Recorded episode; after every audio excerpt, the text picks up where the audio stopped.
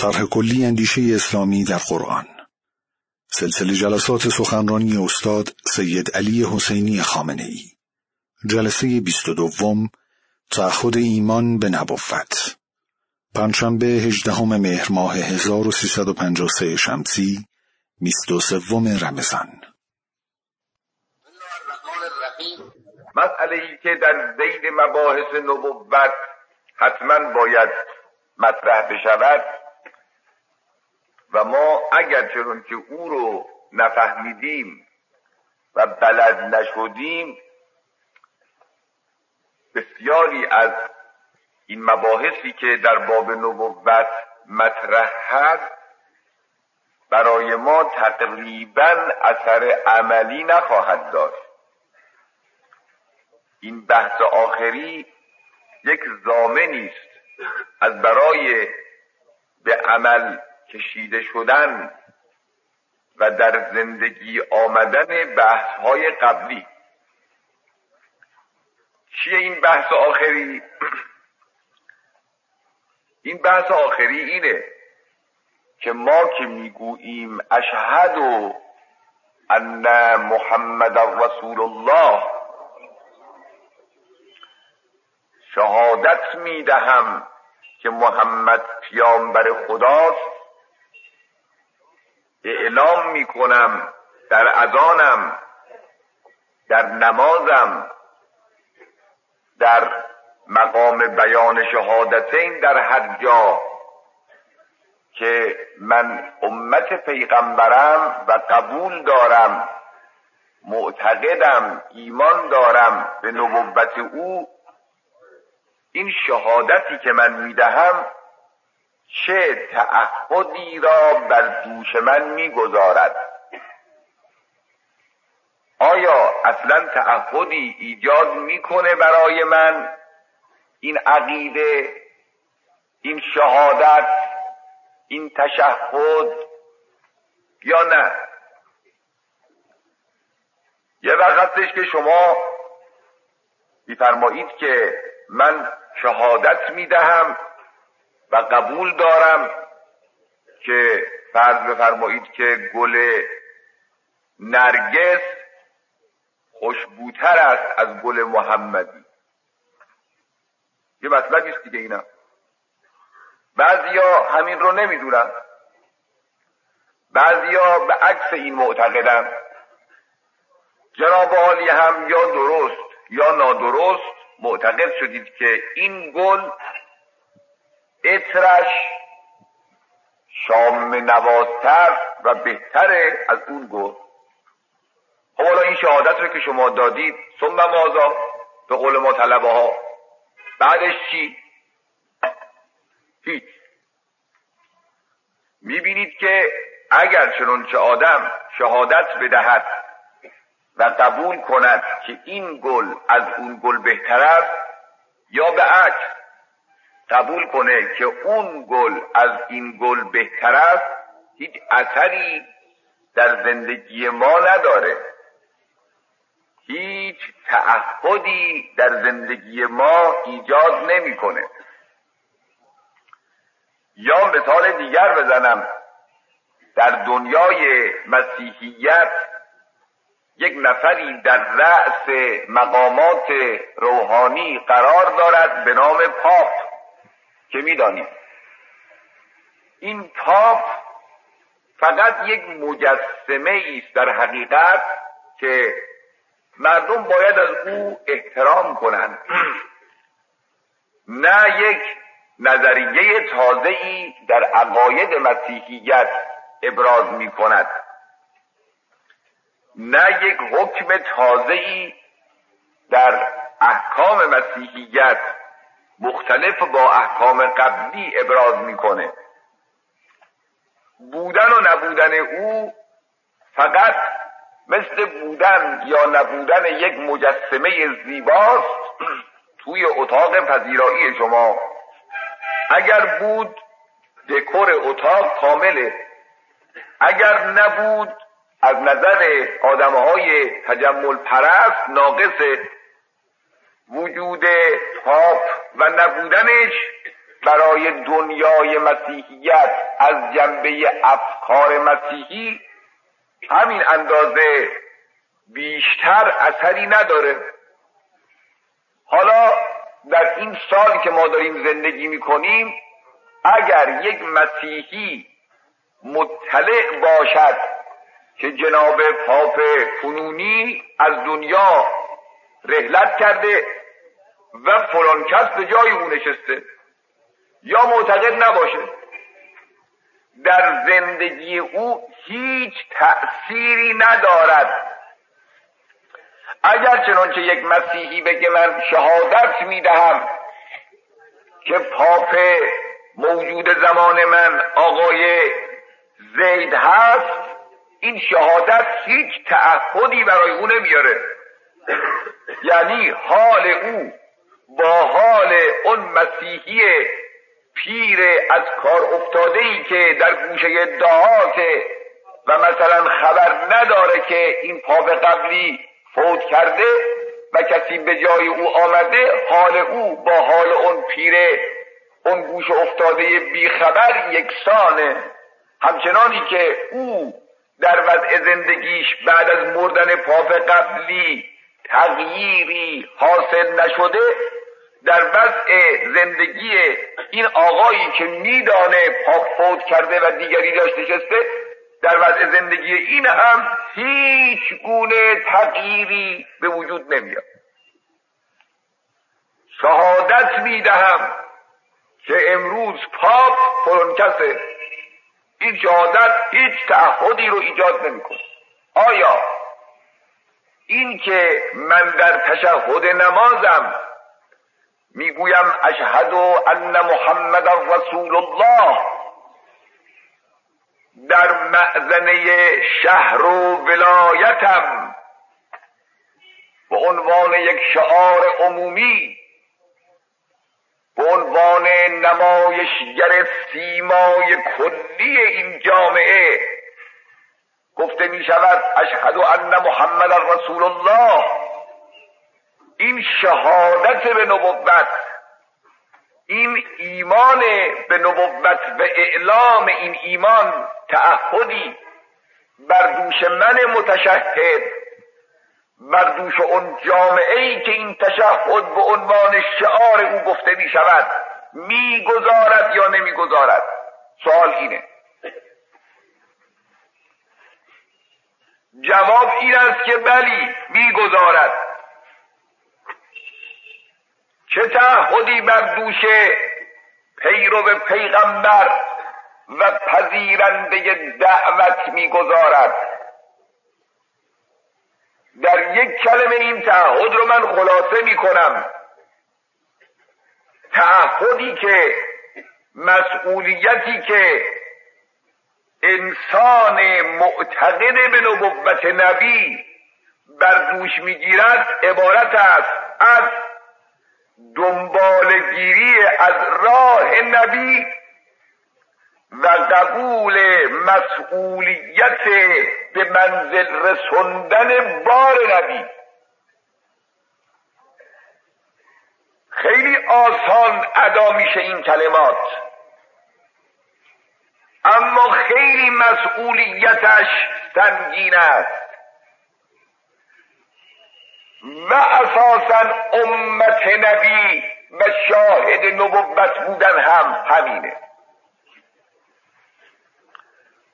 یک عده مردم خیال می‌کنند که اگر گفتند ما قبول داریم که فلانی همین که پذیرش نبوت او را در دلمان به وسیله زبان اعلام کردیم کار ما تمام شد. خودمون رو از مرز جهنم وارد مرز بهش کردیم. درست گوش کنید ببینید آیا این عقیده ای که من میگم در مغز شما هم هست یا نیست. من کاری ندارم که چه کسی این عقیده رو دارد چه کسی ندارد. بعضی خیال می‌کنن که انسانها داشتن توی آتش قهر و غضب خدا میسوختند بعد مسئله نبوت خاتم الانبیا مطرح شد. ادهی از این کسانی که در منطقه عذاب و محوطه غضب خدا بودند گفتند اشهد ان محمد رسول الله. شهادت می‌دهم که محمد پیغمبر خداست صلی الله علیه و آله و سلم. با گفتن این کلمه از منطقه عذاب خدا بیرون آمدن بیرون کشیده شدن افتادن تو منطقه رحمت. حالا اگر نماز خوندن تو منطقه رحمت یه خود نزدیکتر میشن به ترتیب اگر روزه گرفتن یه خود نزدیکتر میشن. اگر خمس و زکات دادن یه خود نزدیکتر میشن. اگر امر به معروف و نهی از منکرم کردن یه ذره نزدیکتر میشن. کارهای دیگر هم اگر انجام دادن اون وقت می‌رسن به سرچشمه رحمت. اگر انجام ندادند هم باز بالاخره تو منطقه رحمت هم توجه کردی؟ بعضی اینجور خیال نتیجه این طرز فکر اینه که اگر امروز یه نفر آدم توی شناسنامش نوشت مسلمان پیرو پیغمبر اسلام اون وقتی که تو شناسنامه ها می نوشتن حالا که نمی نوشتن. یا توی سوال و جوابی که از اون میشه می‌پرسن آقا مذهب و دین شما چیه گفت اسلام به صرف این که اسلام رو معین کرده مسیحیت رو معین نکرده مادیگری رو معین نکرده یهودیگری رو معین نکرده فلان دین دیگه رو معین نکرده به صرف همینی که توی این اشیاء و چیزهای گوناگونی که به نام دین براش مطرحه رو اسلام انگوش گذاشته میگن خیلی خوب. چون شما اسلام رو معین کردید برید به بهش حالا اگر نمازم خوندین چه بهتر؟ اگر روزه هم گرفتین چه بهتر؟ اگر کارهای دیگر هم کردین چه بهتر؟ اگر نکردید هم جای شما در بهشت خدا هست. منتها قبل از اون که به قیامت برسیم شما رو خوب فشارتون میدن. این حرفیست و فکریست رائج در ذهن من. ما میگیم این حرف درست نیست ایمان به پیغمبر لازمه. اما ایمان به پیغمبر تعهداتی را با خود به دنبال می آورد اگر اون تعهدات انجام گرفت به هر اندازه که اون تعهدها انجام گرفت ایمان انسان به همون اندازه درست. اگر چنانچه ایمانی بر زبان یا حتی در دل یا حتی در دل ایمانی انسان داشت ولی هیچ تعهدی رو که این ایمان برای انسان معین می‌کنه متعهد نشد. هیچ گونه از مسئولیت هایی را که قبول نبوت پیغمبر بر دوش انسان می‌گذارد انسان نپذیرفت. این انسان اگر که به ظاهر مؤمنه اما مؤمن واقعی نیست. آیا خدا در قیامت با او چه خواهد کرد؟ بنده نمی‌دونم. کاری هم ندارم بدونم.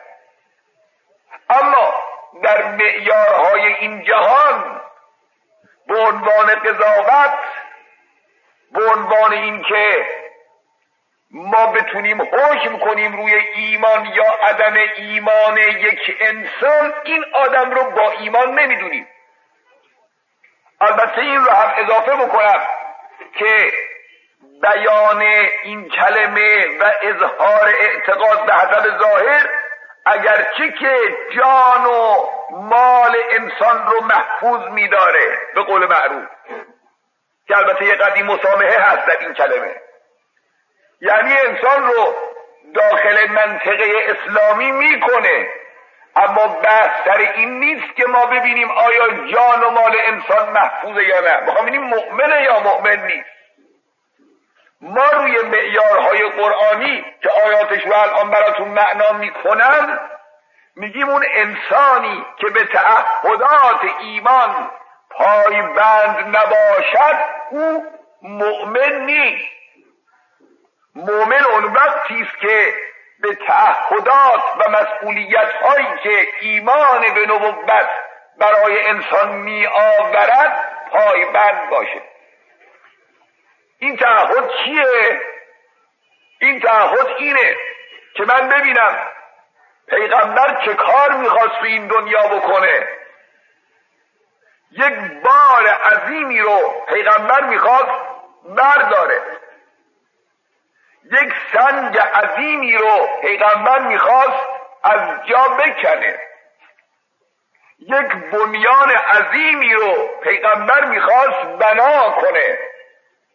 من هم در زمان خودم نگاه کنم ببینم آیا اون باری که پیغمبر می‌خواست بردارد کاملا برداشته است؟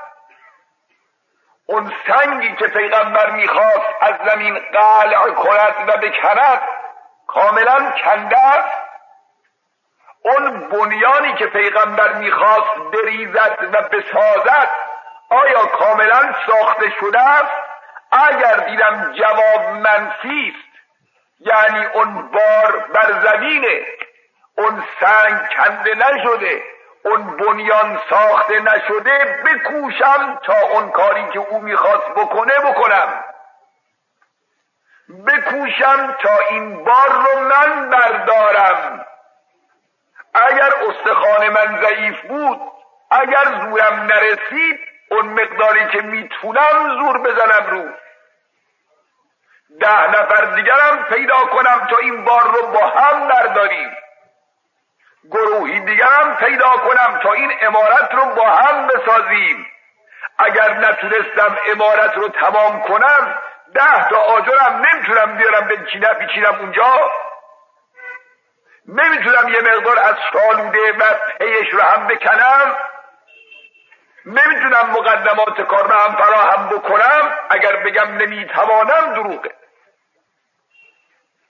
به این تعهد پایبند باید باشه. و الا اگر به این تعهد پایبند نبود دروغ است که بگوید من شهادت می‌دهم که او پیغمبر خداست این شهادت دروغی است. یه شهادت سطحی است. شاید این تعبیر بهتر باشه. شهادت میدم که او پیغمبره. نمی‌تونم شهادت بدم که من معتقدم به پیغمبری او. مثل منافقی اذا جاءك المنافقون قالوا نشهد انك لرسول الله والله يعلم انك لرسوله والله يشهد ان المنافقین لكاذبون می آمدن می‌گفتن یا رسول الله ما شهادت میدیم که تو پیغمبر خدایی. خدا میگه بله ما خودمون می‌دونیم که تو پیغمبر مایی. این وضع برای ما روشن از نظر ما مسلم حرف به جای خودش راست. اما شهادت میدیم که آنها در این شهادتشون دروغگو بودن. در دل قبول ندارن این مطلب رو. به زبان دارن. تعهد رسالت ساختن یک دنیایی به شکلی است که اسلام گفته است. این تعهد رسالته. رسول که میاد می آید تا جهانی را با قواره که اسلام پیشنهاد می کند بسازد. پیغمبر برای این مبعوث می شود تا شکل زندگی و نظام زندگی انسانها را به صورتی که خدا می‌گوید درست کند. اگر شما در زمان خودتون دیدید که بشریت با شکل خدا فرموده زندگی نمی کند دیدید که انسانیت از داشتن یک جامعه الهی محروم است. دیدید که مکتبهای گوناگون دارند بشریت رو به این سو و آن سو می‌کشند. و اسلام برای گوشه مغز و گوشه دل انسانها باقی مونده و بس. وظیفه شما و تعهد شما بر اساس شهادتی که به رسالت پیغمبر می‌دید اینه که بکوشید تا دنیا را به شکل اسلام فربوده در بیارید. این مسئولیت و تعهد نبوته. همونطوری که در این ورقه ها نوشته شده که مطالعه کردید یا می‌کنید اسلام یه فکر نوی میاره. بر اساس این فکر نو یک جبه بندی نو به وجود میاد. یه صفبندی جدید به وجود میاد. و ما این مطلب رو مکرر به این نتیجه رسیدیم با مطالعه در آیات قرآن که اساسا دین به معنای ایجاد یک جبه بندی و صفبندی جدیده. وقتی که انسان ها دارن زندگی می‌کنن در یه جامعه جاهلی پیغمبر که میاد توی این جامعه انسان های همه مطیع و رام را انسان های همه به یک سو و یک جهت را دو دسته می‌کنه. یه دسته رو از این روایت گمراهی سرگشتگی نجات میده راهشون رو عوض می‌کنه. میشن دو دسته. به این معنا که گفتم پیغمبرها عامل اختلافند به این معنا پیغمبرها عامل دوئیتند یادتون باشه به این معنا که گفتم یعنی که تا اگر خواستید جایی نقل کنید نگید فلان کس میگه که پیغمبر عامل اختلافه. به این معنا پیغمبر عامل اختلافه. به کدوم معنا؟ به این جور که همه مثل واگونه های یک قطاری میرن طرف به سقوط پیغمبر میاد از عقب این واگونه ها می‌گیره. بعضی از واگونه ها خودشون رو از دست پیغمبر جدا می‌کنن میرن طرف سراسیشی به سقوط. یه عده از این نگاهداری پیغمبر استقبال می‌کنن. بین واگون ها اختلاف میفته این قافله دارن میرن به طرف دزدگاه دارن میرن به طرف مرگگاه دارن میرن به طرف زلزله خیز. پیغمبر میاد میگه بابا نرید یه عدهای به حرف او گوش میدن و نمیرن. یه عدهای گوش نمیدن و میرن. پس میشن دو جبهه اختلاف. به این معنا پیغمبران میاد. در بیان اجتماعات اختلاف و دوئیت ایجاد می‌کنن. منتها دوئیتی در میان جامعه ای که یک پارچه گمراه بود. میان میگن بابا برگردید طرف خدا. بین اون یک پارچه ها اختلاف میفته بعضی بر میگردن بعضی بر نمیگردن. پس یک جبهه جدیدی یک صفبندی جدیدی یک موضع گیری متقابل جدیدی با آمدن پیغمبر در جامعه به وجود میاد. پیغمبر یه طرف توی صف دشمنان و معارضان و معاندان پیغمبر هم یک طرف در یک صفحه دیگر. این دو صفی که دارم ترسیم می‌کنم درست توجه کنید. پیغمبر اول تک و تنها بوده. همه در اون صف مقابل بودن. پیغمبر کوشش کرده تلاش کرده یکی یکی دوتا دوتا تا بالاخره توانسته یک صفی رو در مقابل اون صف گمراه و دوزخی تشکیل بده. صفی در مقابل صف زلالت به وجود بیاره. دو صف در مقابل هم. یه صف صف پیغمبر است یه صف صف دشمنان پیغمبره. پیغمبر چه کار می‌خواست بکنه؟ می‌خواست مردم را به بهشت ببرد.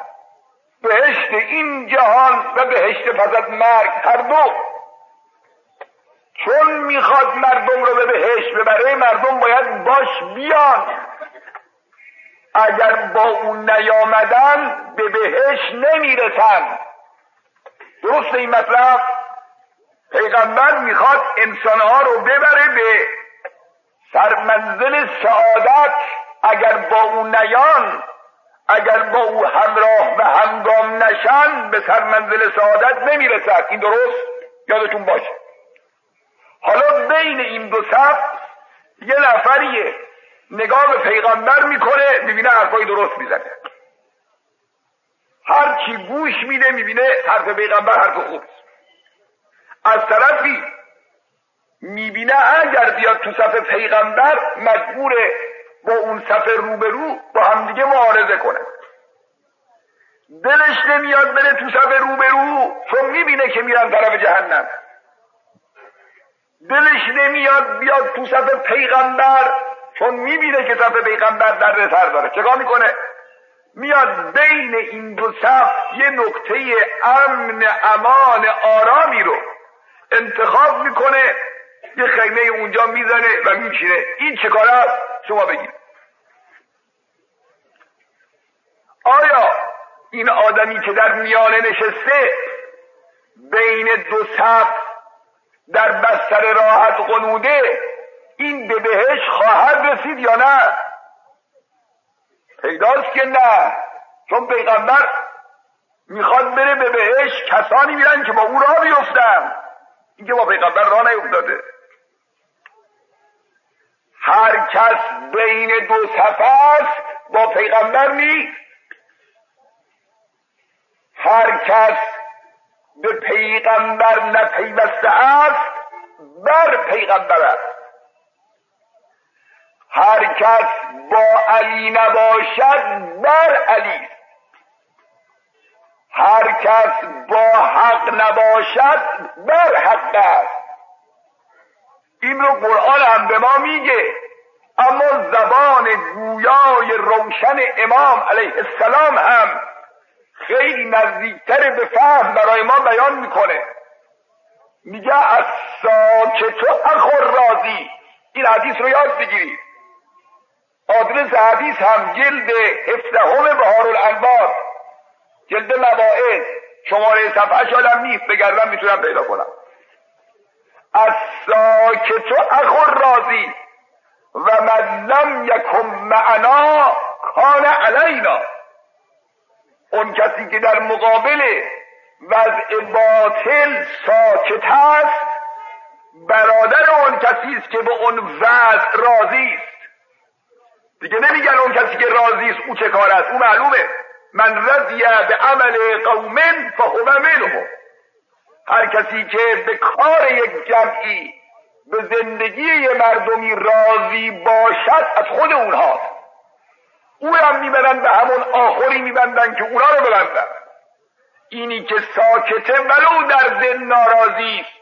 اما این نارضایی رو اعلام نمی‌کنه.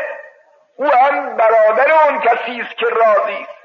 بعد دنبالش و من لم یکن معنا کان علینا. هر که بامانیست بر ماست. بین این دو صف جایی رو اسلام فرض نکرده. اون کسانی که مثل اصحاب عبدالله ابن مسعود از جمله همین جناب ربی ابن خسین اگر این قبر مال او باشه در خراسان. که در جنگ جمل گفتن ما حاضر نیستیم با امیر المؤمنین همراه بشیم چون او خون مسلمان ها رو بناس بیریزه و آمدن آفیت طلبانه از او تقاضا کردند که اونها رو بفرسته در مرزها تا مرزداری بکنن اینا کور خوندن. اینا خیال کردن جنگ بین یزدگرد سوم و نمی‌دونم هراکلیوس چندم رومه. که اگر اینا هر کدوم غالب بشن برای دین و دنیا یا آدم هیچ فایده ای نداره. آفیت طلبانه انسان قرار عدم تعرض ببنده قرار عدم دخالت در جنگ ببنده بیاد گوشه بنشینه.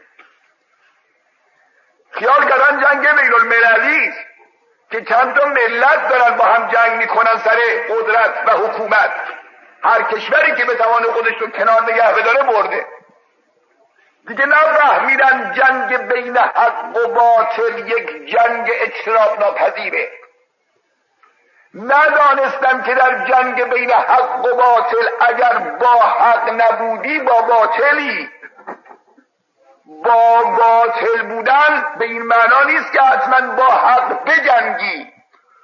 بلکه حتی اون صورتی که برای حق نجنگی هم داخل است در مفهوم با باطل بودن.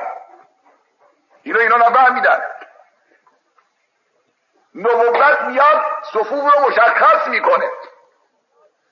می‌گوید اون کسانی که با ما هستند بیان.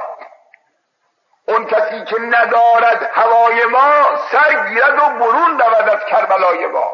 بره با ما نیست دیگه. اون کسی که حسین ابن علی در بین راه او رو طلب می‌کنه که بیا. با ما کمک کن. میگه ابن رسول الله این اسبم و خدمت شما تقدیم کنم یا این شمشیرم رو؟ او روشنه که دیگه با حسین نیست. او بر حسینه نه با حسین. و لذا می‌بینید که به سینما می نیزن و می‌گوین اون بی سعادت. راستم میگن واقعا بی سعادت. و ای بدبخت مردمی که چون او همواره زمان بی سعادت باشد. ای بی سعادت.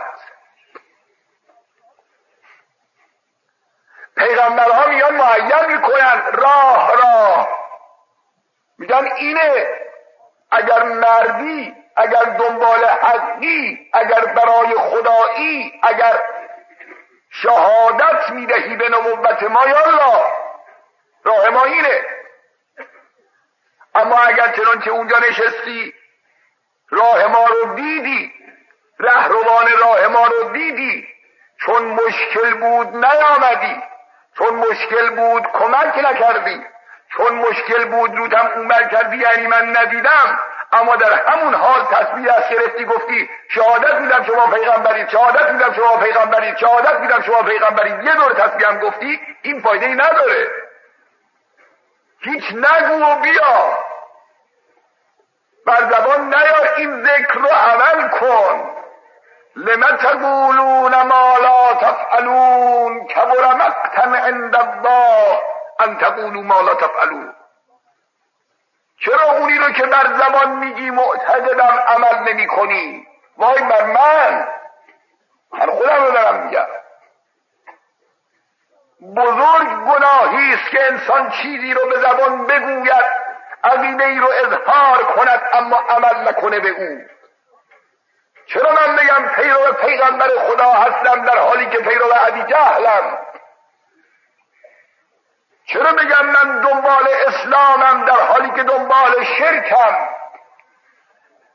چرا بگویم علویم در حالی که معاویه و بوجهلیم فرق بین علی و معاویه چی بود؟ شما رو به خدا امروز شما علی و معاویه رو ترسیم کنید در اجتماعت یه نفر رو در نظر می‌گیرید که هر که می‌گوید ضد راحتی و تنعم و رفاه شخصی است. هر چی می‌گویه بار مسئولیت بر دوش گذارنده است. هر که می‌خواهد تلاش است. از دروغ بدش میاد. از رشوه ناراحت میشه. از هدیه که بوی رشوه بدهد ناراحت میشه. در راه خدا و برای خدا متنمر است. یه پلنگ دماغی عجیبی در راه خدا داره. در راه خدا و حکم خدا به هیچ کس رحم نمی‌کنه. برادرش هم که میاد از او پول می‌خواد از بیت المال آهن گداخته می‌گذاره تو طرف مشتش. یه نفر اینجوری تو اجتماع. سختگیر دقیق وسواسی در. تعبیر وسواسی درست نیست. محتاط در اجرای احکام و حدود الهی و اسلامی. یه نفر یه نفرم نقطه مقابل اوست. حاضر آدم عیش کنه. حاضر آدم راحت بگذرونه. حاضر هر کیم بخواد از او از پول به آدم بده. فقط یه شرط در مقابل برای انسان قرار میده. با اون شرط اینه که میگه به علی کمک نکن به من کمک کن. کمکی هم که از تو می‌خوام کمک زیادی نیست. گاهی منو تعریف بس. خب شما رو به خدا شما سراغ کی میرید از این دو نفر؟ کدوم قبول می‌کنید در این زمان و در این قطعه از تاریخ حاضری اون کسی که رفتن با او بودن با او عمل کردن به فرمان او درد سر مسئولیت حرکت تلاش داره با او باشی؟ حاضری از اون کسی که برای انسان پول داره مقام داره راحتی داره عنوان داره نفوذ داره دست قدرتمند داره از او بگذری برای خاطر این؟ اگر حاضری خوشا و حاله. تو در زمان علی هم اگر بودی شیعه علی بود. اما اگر ببینی دلت پرواز می‌کنه به سوی راحتی ها تنعم ها عیش ها پول ها مقام ها آبرومندی ها ناز و فقر فروختن ها به این آن ولو در غیر راه خدا باشه. بدون اگه اونجا بودی از اون کسانی بودی که خیلی اگر ملاحظه می‌کردی شبانه یواشکی با همسایه ها خداحافظی نکرده اسبد سوار می‌شدی. به زن بچه می‌گفتی من در شام منتظر شما یا علی در طرف شام میرم؟ علی رو تنها میگذاشت همچنانی که خیلی از چهرهای موجه اون زمان گذاشت. عبدالله ابن عباس پسر عموی امیر المومنین و پسر عموی پیغمبر راوی این همه حدیث مفسر قرآن چهره موجه بین شیعه و سنی همین کار با علی کرد امیر المومنین در نهج البلاغه دو تا نامه و دو خطاب داره به عبدالله عباس. مگه عبدالله عباس کی بوده؟ همین که جاده حدیث از او از قول پیغمبر نقل کردن شیعه و سنی هم قبولش دارن همه قبولش دارن. صحابی پیغمبر هم نبوده در این حال همه قبولش دارن. به این نکته ایسا اگر صحابی پیغمبر بود و شیعه و سنی قبولش داشتن مهم نیست. مثل سلمان مثل عبیزر مثل عمار که همه قبولش دارن اما از تابعین زمان پیغمبر رو درست درک نکرده. بچه بوده که پیغمبر از دنیا رفته؟ من در تاریخ قدی مطالعه می‌کردم. دیدم جناب عبدالله عباس جز همراهیان و اطرافیان جناب عمره خیلی بهش علاقه داشت.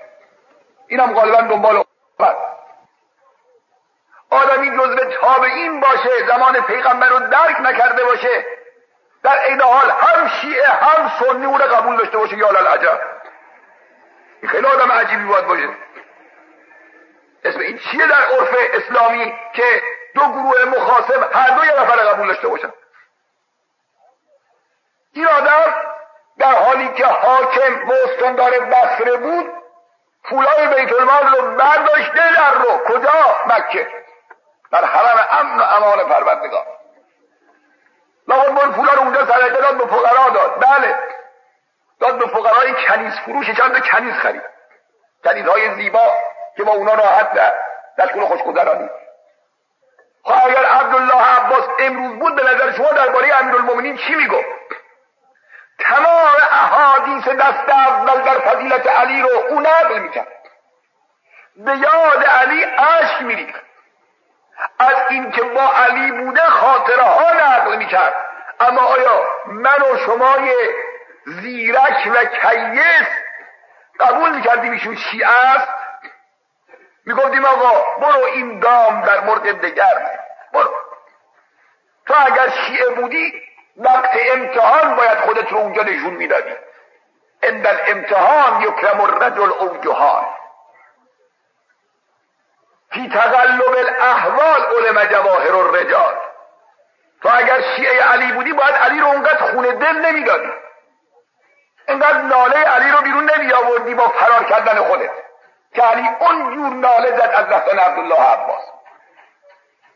تو از همه خیشاوندانم به من نزدیک تر بودی. من امید به تو داشتم من متکی به تو بودم. پدر عمو تو در این شرایط تنها گذاشتی و رفتی. نامه است که علی در رفت براقه کتاب به عبدالله داره منتها مرحوم رضی رضوان الله علیه در نهج البلاغه چون زمان بنی عباس زندگی می‌کرده.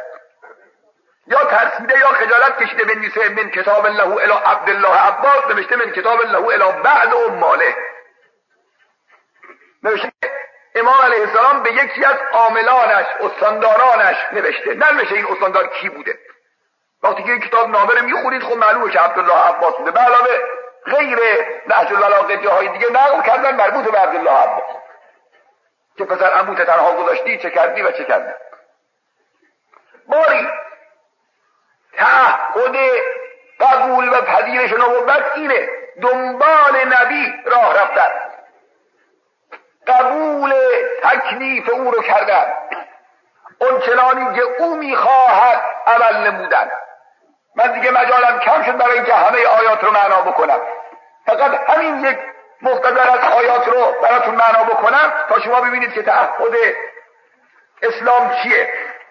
ان الذین آمنو و هاجرو اون کسانی که ایمان آوردند و هجرت کردند و جهاد کردند با مال و جانشان.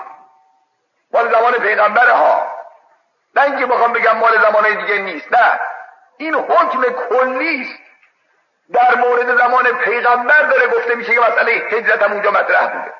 هجرت به جامعه اسلامی اون روز عده مسلمان می‌شدن. طرز فکر پیغمبر را قبول می‌کردن. اما حاضر نبودن از مکه بیان بیرون. بگویم خود چرا برم بیرون؟ مکه مغازه دو سه دربندی دارم.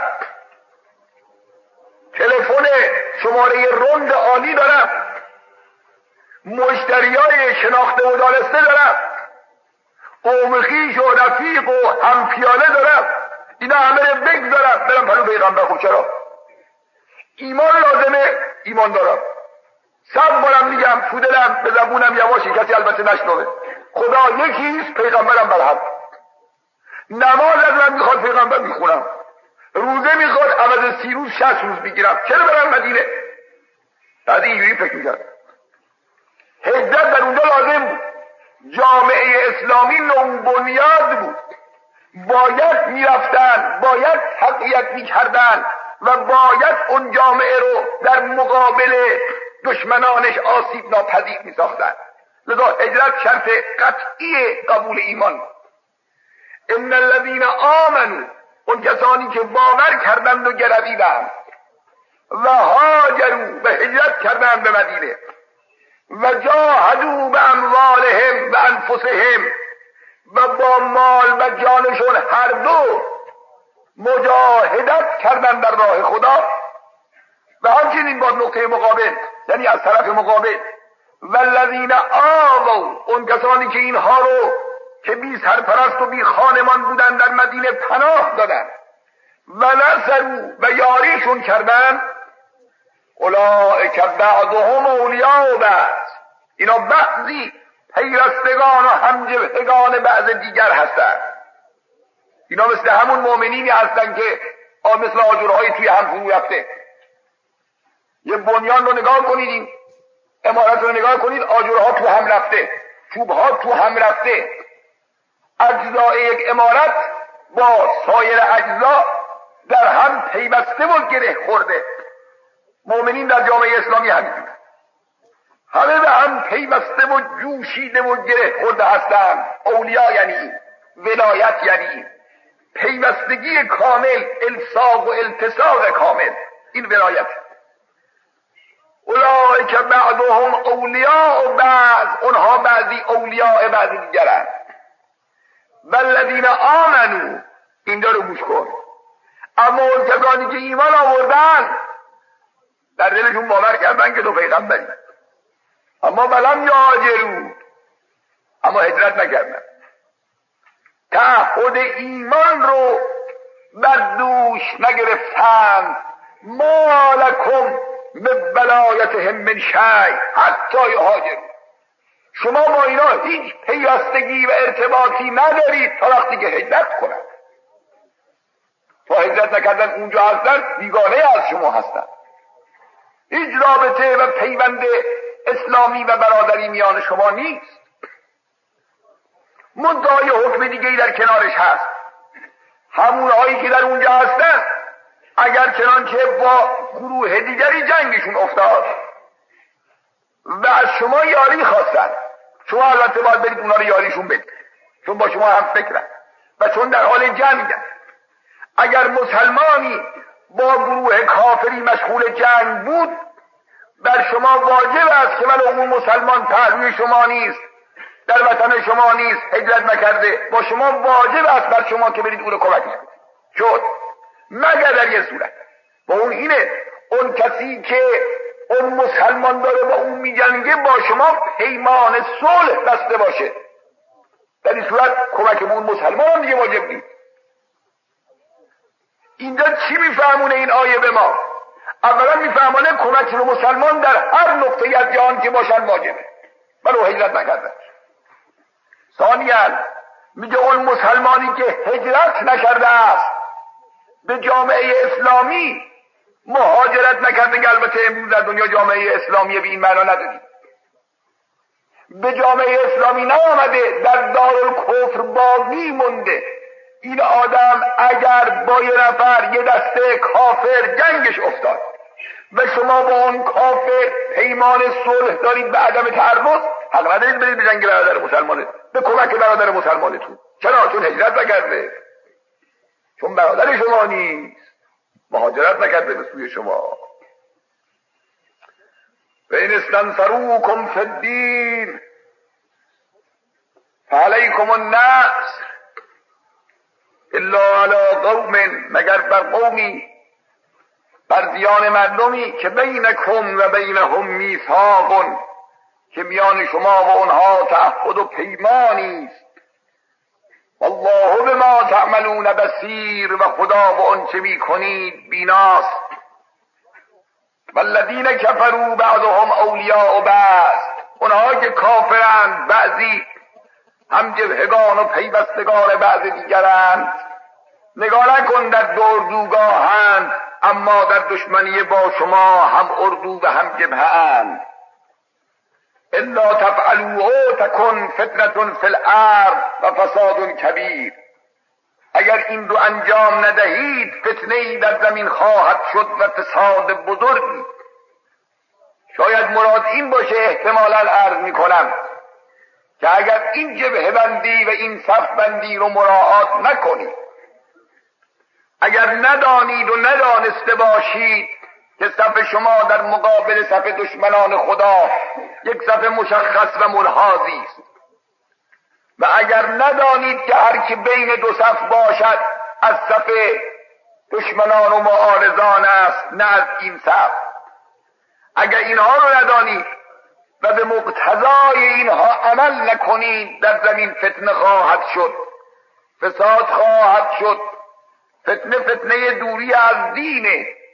فساد فساد نبودن حکم خدا در میان اجتماع احتمالا. والذین آمنو اون کسانی که ایمان آوردند و هاجرو و مهاجرت کردند.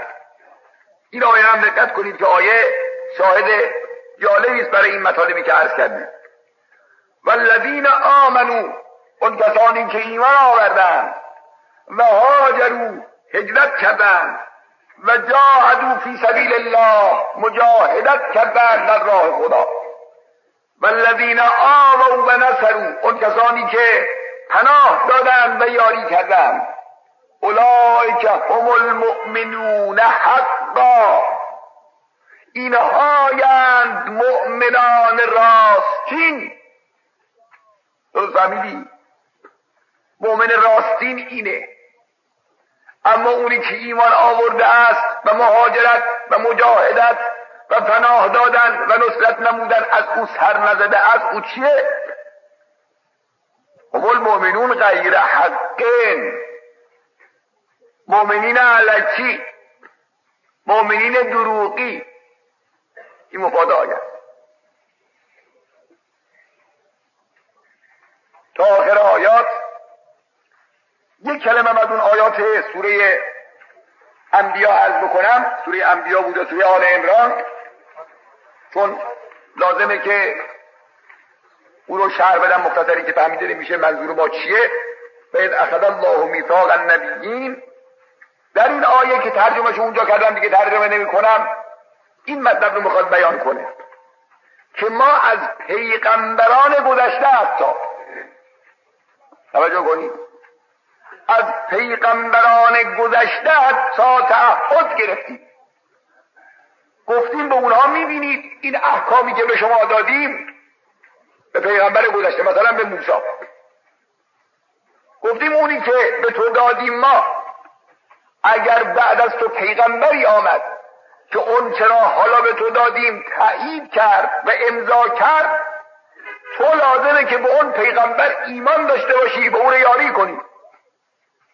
یعنی موسی از پیغمبرهای بعد خودش عیسی از پیغمبر بعد از خودش هر پیغمبری که بعد از پیغمبر دیگری بیاد و سخن پیغمبر قبلی رو امضا کنه لازم است در پیغمبر قبلی که او را تصدیق کند به اون پیغمبر بعد از خودش ایمان بیاره علاوه بر این او رو یاری هم بکنه.